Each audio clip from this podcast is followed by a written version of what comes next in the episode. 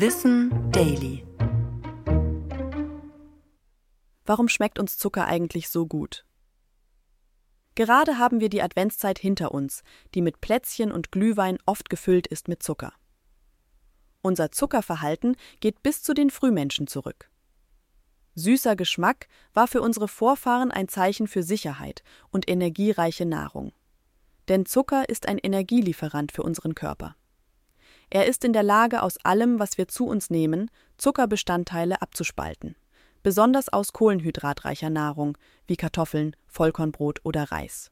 Direkte Zuckeraufnahme von Haushaltszucker oder gesüßtem Essen oder Getränken brauchen wir also eigentlich gar nicht.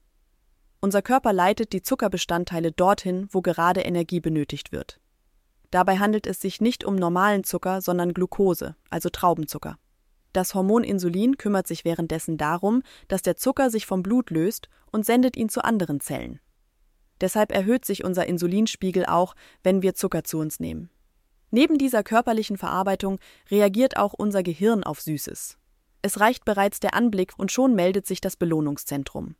Die Vorfreude und Abhängigkeit von Glucose führt dazu, dass unser Gehirn Signale an unsere Sinnesrezeptoren auf der Zunge schickt. Dabei erkennen wir aber beim Anblick und Geschmack von Süßem nicht den Unterschied der Zuckerart. Brauner Zucker ist übrigens nur als Vollrohrzucker gesünder, weil er mehr Mineralstoffe enthält. Nachträglich braun gefärbter Zucker hingegen offensichtlich nicht.